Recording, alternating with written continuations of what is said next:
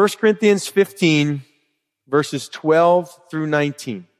Now, if Christ is preached that he has been raised from the dead, how do some among you say there is no resurrection of the dead? But if there is no resurrection of the dead, then Christ is not risen. And if Christ is not risen, then our preaching is empty and your faith is also empty. Yes, and we are found false witnesses of God because we have testified of God that he's raised up Christ, whom he did not raise up, if, in fact, the dead do not rise. For if the dead do not rise, then Christ is not risen. And if Christ is not risen, your faith is futile. You are still in your sins. Then also, those who have fallen asleep in Christ have perished. If in this life only we have hope in Christ, we are of all men the most pitiable. Amen. So we are just making our way through 1 Corinthians 15, the resurrection chapter. The timing couldn't be more perfect as we make our way toward Resurrection Sunday, Easter Sunday. And Paul had spent the first number of verses dealing with an issue that had come up in the Corinthian church regarding resurrection. When he had preached it, they believed it, but now somebody, some among them, that's what the first verse of our section says, some among them had brought in this teaching, this belief that, uh, that the dead do not rise, that there's no uh, such thing as resurrection, uh, probably some sort of materialist thought. in other words, a materialist only believes in things they can touch, see, handle, taste, experiment on. So we live in a very materialistic world. Many people have chosen to not believe in anything after death, that there would be nothing then. It's just life is here and that's all there is to it. So if this sort of teaching has crept in and is gaining a foothold in Corinth. And so Paul is dealing with that with them and no doubt dealing with that with us as well. So the question is that I asked last week, we asked, what happens when we die? We can ask other people that question. It's a compelling question to ask. It's a valuable question to ask, creates good conversation or ends previously not so good conversation. You can ask that question. So what do you think happens when you die? And people say, okay, I'll see you later. I don't feel like thinking about that. But today we'll sort of touch on the question through this section. Why do we die? Why do people die? And who says it has to be that way? We have it as our universally accepted and understood and experienced as human beings. No matter when you've lived, no matter where you've lived, no matter what your economic status, whether you're powerful or obscure, whether you're glorious or not so glorious on the face of the earth, or whatever your race, your social status, Death is the universal equalizer. It visits everybody. Now, we have been very concerned with extending life expectancy. We're very much about how do we live longer. We talk about blue zones. We study people that have longevity. Did you know the oldest person to ever live? She lived in France. She died back in 1997 at the age of, anybody want to take a guess? 122. 122. And she's the oldest person that has of course, outside of the Bible. In the Bible, we remember a man named Methuselah, because, yeah, he's older than Methuselah. Well, there's nobody I know older than Methuselah. He was 969 when he died. So despite all of our technology and despite our keto diets and medicine advancements and all these things, and even an expectation, a modern expectation that life expectancy should, because of these things, be extending and getting greater and greater and greater, we haven't seen it happen. 122 years is the max anybody's experienced. Again, post flood, we've got a different situation. Methuselah was before the flood. So it's kind of leveled off. 115 seems to be the max. And uh, no matter how long we can extend it, eventually we get there. We can't prevent it. And the real jarring thing of Genesis 5 is not that Methuselah lived 969 years, but that it says, and then he died.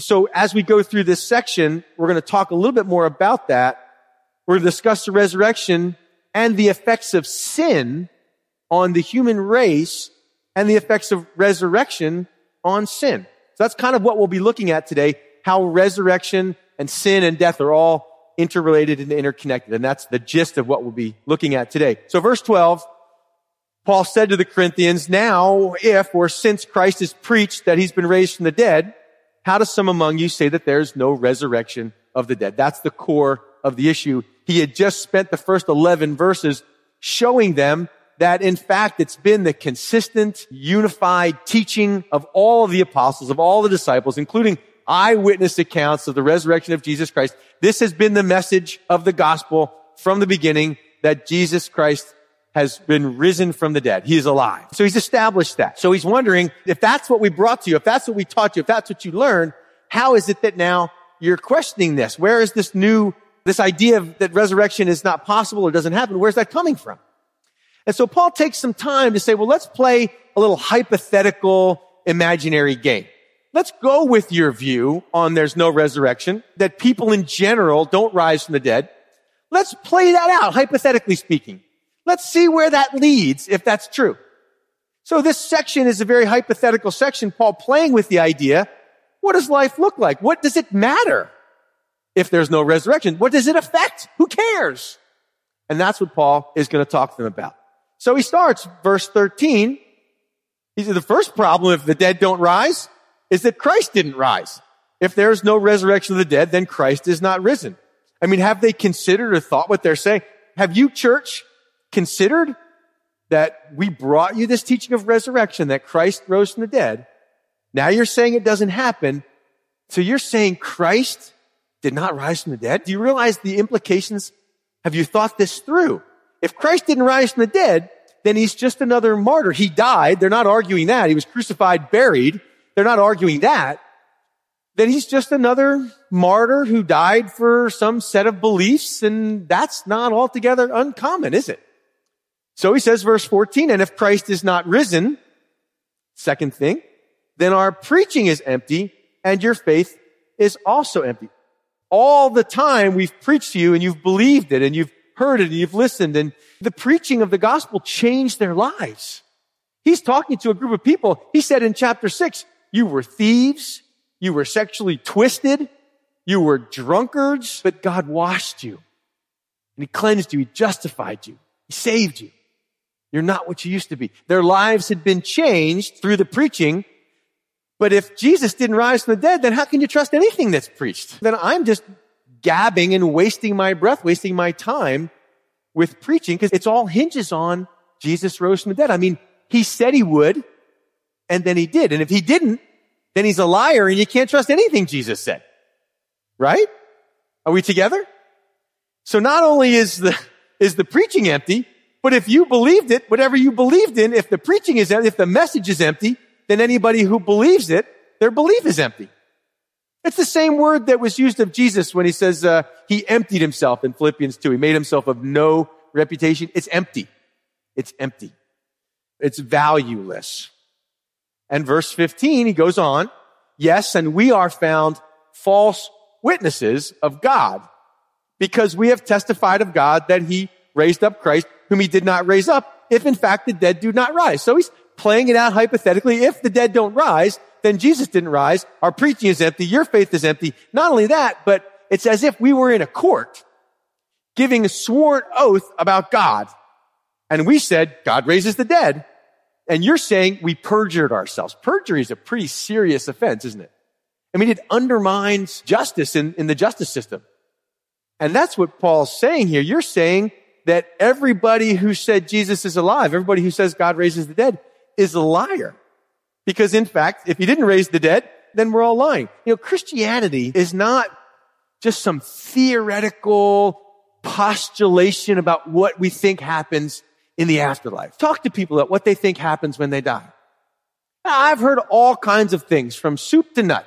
And most people are nuts when it comes to this thing. All kinds of ideas. But here's the interesting thing. You can really say anything you want. You can say, well, I believe I turn into a woolly mammoth when I die. Now, I don't know why you would want that, but how can we test it? How will we know if what you're saying is right or wrong?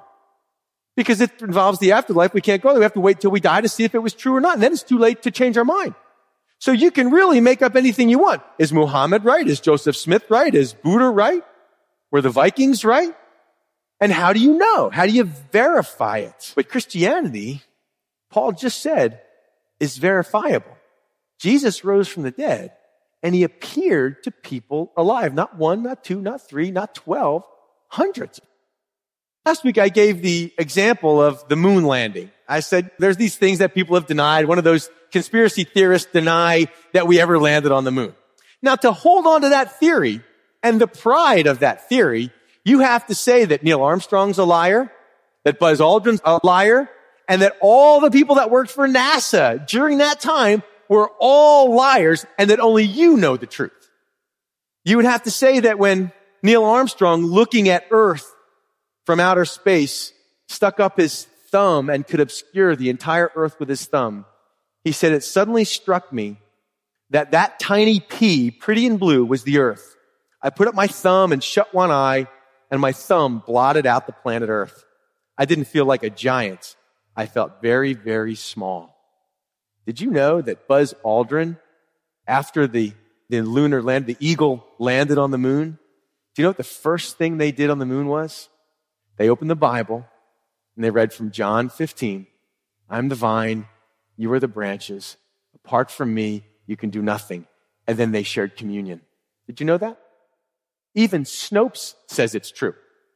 You can find that information. It's readily available. It was obscured by NASA for obvious reasons because they went on a radio shutdown. They broke bread, read John 15, shared communion together. It's the first thing they did on the moon before they even stepped out of the lander. Neil Armstrong, first man to ever walk on the moon, visited Jerusalem in 1994 and wanted to know from his archaeologist host, is there a place that he could know that Jesus undoubtedly walked? And his host and guide took him to the southern steps of the temple that were carved out of bedrock. We go there on our Israel trips. And the story goes, Neil Armstrong knelt down and he said, I have to tell you, I'm more excited stepping on these stones than I was stepping on the moon. Now, if they did not ever go to the moon, then Buzz Aldrin never shared communion there and he's just a big fat liar. And Neil Armstrong can't even make that statement. And his guide could have said, Oh, come on, Neil, you were never on the moon. It all falls apart. Do you see how this works? To deny it is to call them all liars. It was experiences. Neil Armstrong, Buzz Aldrin, these guys were changed by the experience. You don't go to outer space and look back at Earth and remain the same person. It's a perspective changer. The disciples, they were running away scared when Jesus was arrested and being crucified. They headed for the hills. They followed at a distance. Peter denied Jesus, denied a relationship with him. The same group of guys after the resurrection are willing to die for what they believe. All they had to do was say, oh, we confess it's a lie.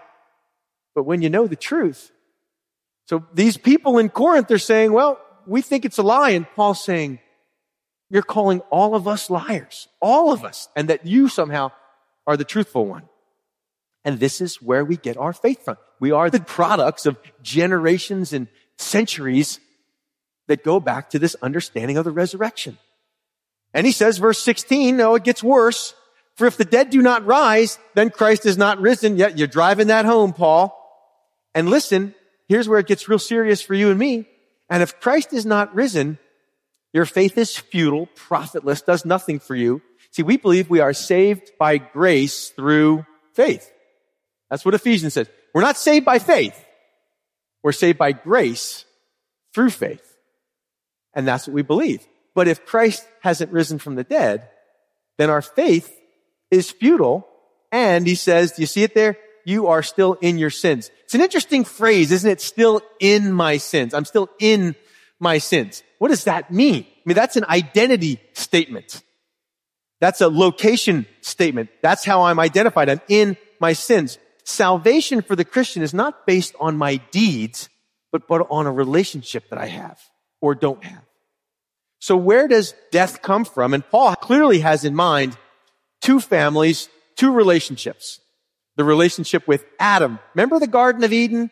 Adam and Eve, naked and unashamed in the garden, communing with God openly and enjoying all that God had given them.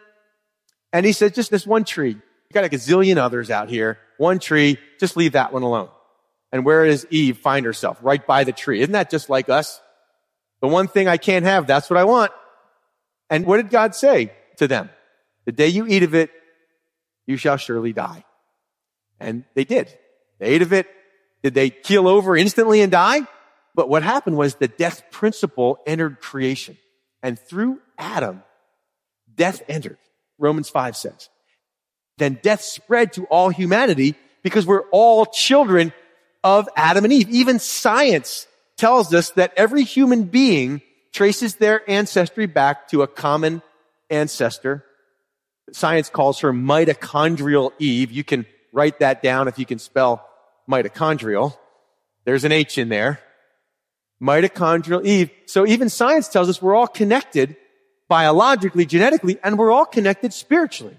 And when Adam died, he bombed out. That's why we call it the atom bomb. Guess what happened? You never heard that before? I love you guys. You laugh at my jokes.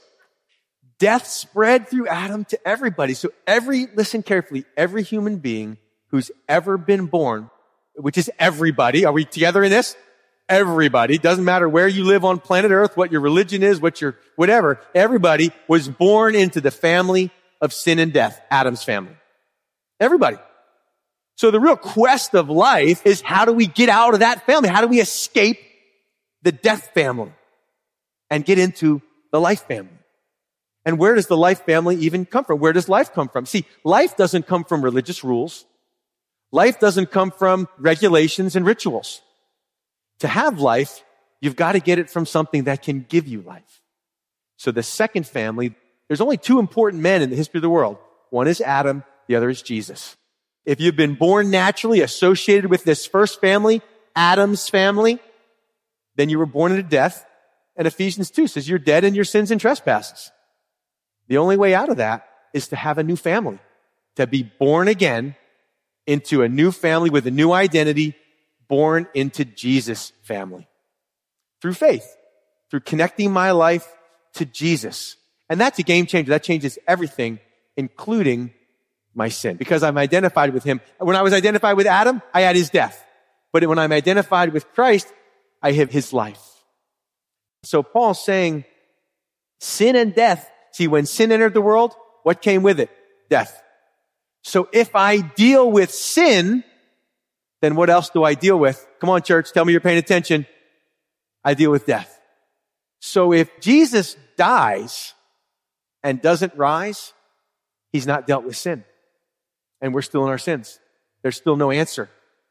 Humanity is lost. But if Jesus dies, he grabs the sin monster grabs it by the throat, dives deep into the grave, and chokes out sin through righteousness, his own righteousness.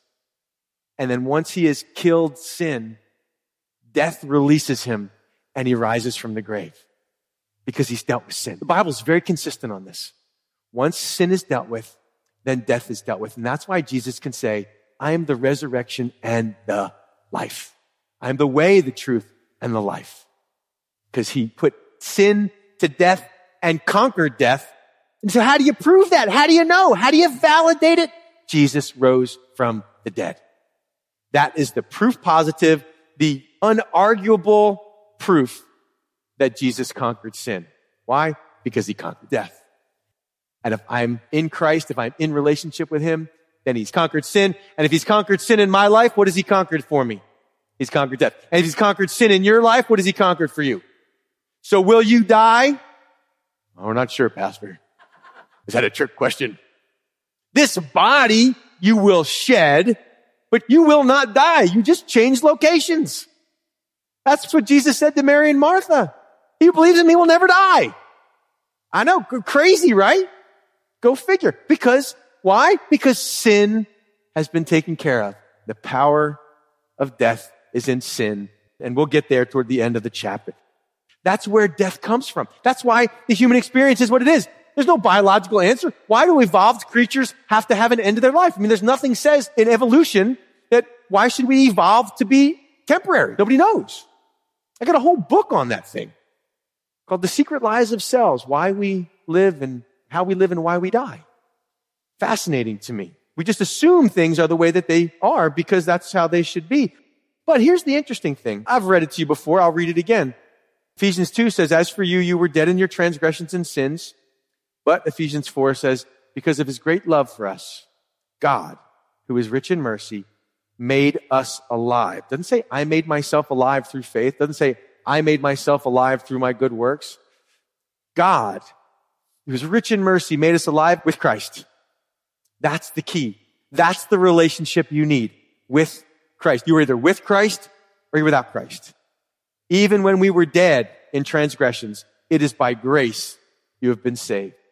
All kinds of dead people do great stuff on planet Earth. There's all kinds out there doing all kinds, getting glory, running businesses, participating in athletics. Everybody's cheering for them. It's just a whole dead family in Adam, all doing stuff, all living life, looking for glory on planet Earth. And when you die, all the glory ends. It's all over. But for some of us as Christians, when we die, that's when the glory really begins. So he goes on, then verse 18, then also those who have fallen asleep or died in Christ have perished. So if there's no resurrection, then anybody that died believing this, well, they're gone. They're lost. There's no hope for them. No hope for me. No hope for you. Isn't it interesting the wording fallen asleep? That doesn't mean, you know, snoozing. Be honest. How many of you at night, you've had a long day, hard day? I just can't wait to get into bed. Anybody with me in that? Man, I am tuckered out, ready for bed. I look forward. My head hits the pillow and I am exhausted. I'm ready for bed.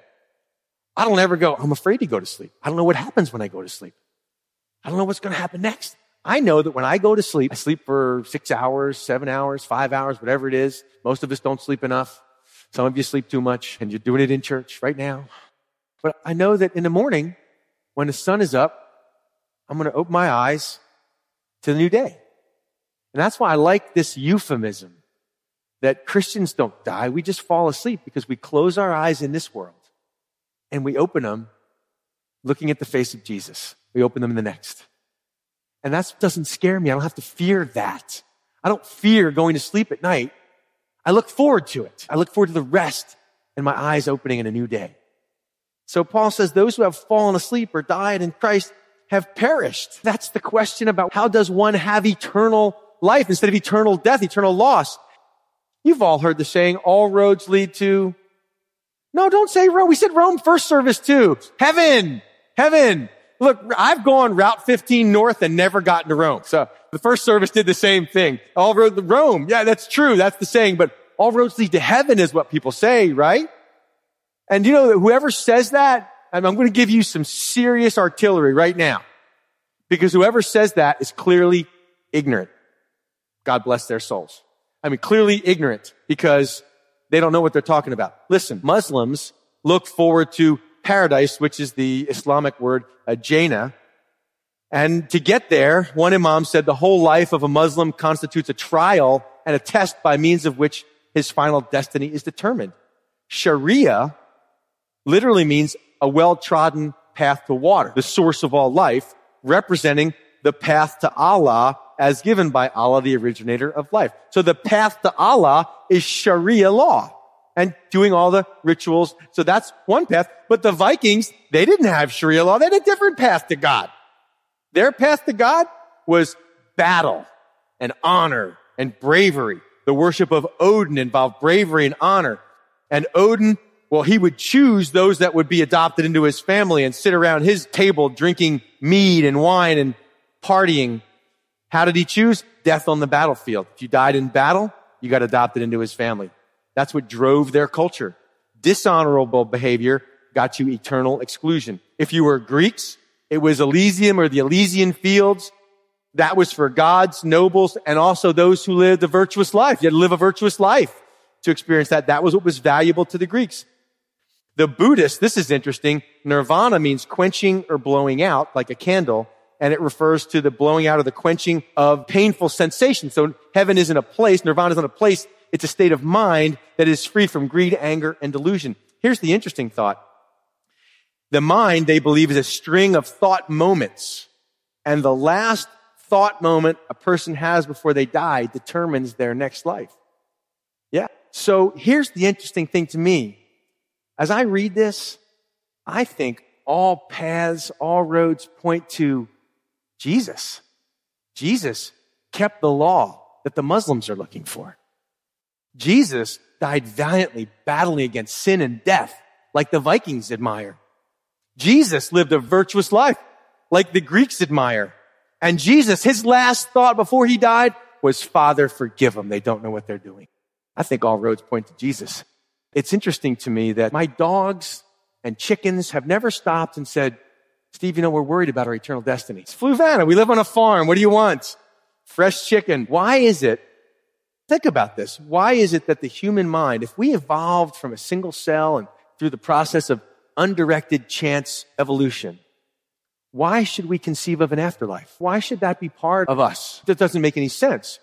But if we descended from the first man and the first woman, Adam and Eve, who had experience in paradise, it could be expected that the common human experience, even if there's a little differences, there is in us this desire for this understanding of life after death, whether that's some remnant in our DNA or a distant memory fragment from the Garden of Eden. Why is it the common? I mean, people are buried with their stuff. One guy got buried in his Cadillac. Like they buried the whole thing. People get buried with their stuff they're going to need because they expect that they're going to live after they die. So that's pretty universal human desire. Why should it be? If we've evolved, I don't think that should be there. I think we should be more conscious of the fact that, well, there's nothing.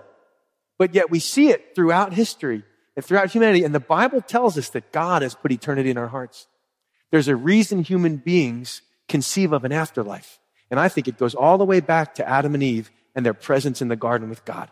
Think there's a seed, a remnant, something in our human lives that we go, you know, this can't be it. There's a memory, there's something. So Paul says, if in this life only we have hope in Christ, we are of all men the most pitiable. So we recognize in this life, we have hope in Christ. In this life, how many of you would say your life has been changed by Jesus Christ? Just say amen.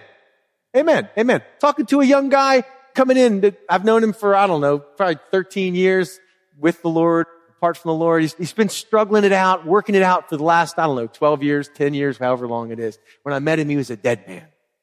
Dead man. And God has given him life. Comes back and God is blessing him. God has been good to him. Jesus has been good to him. I'm looking around for where is he? I told him I was going to Stand up if you would. You were a dead man, suicidal and struggling, and, and God has given you life, hasn't He? Amen?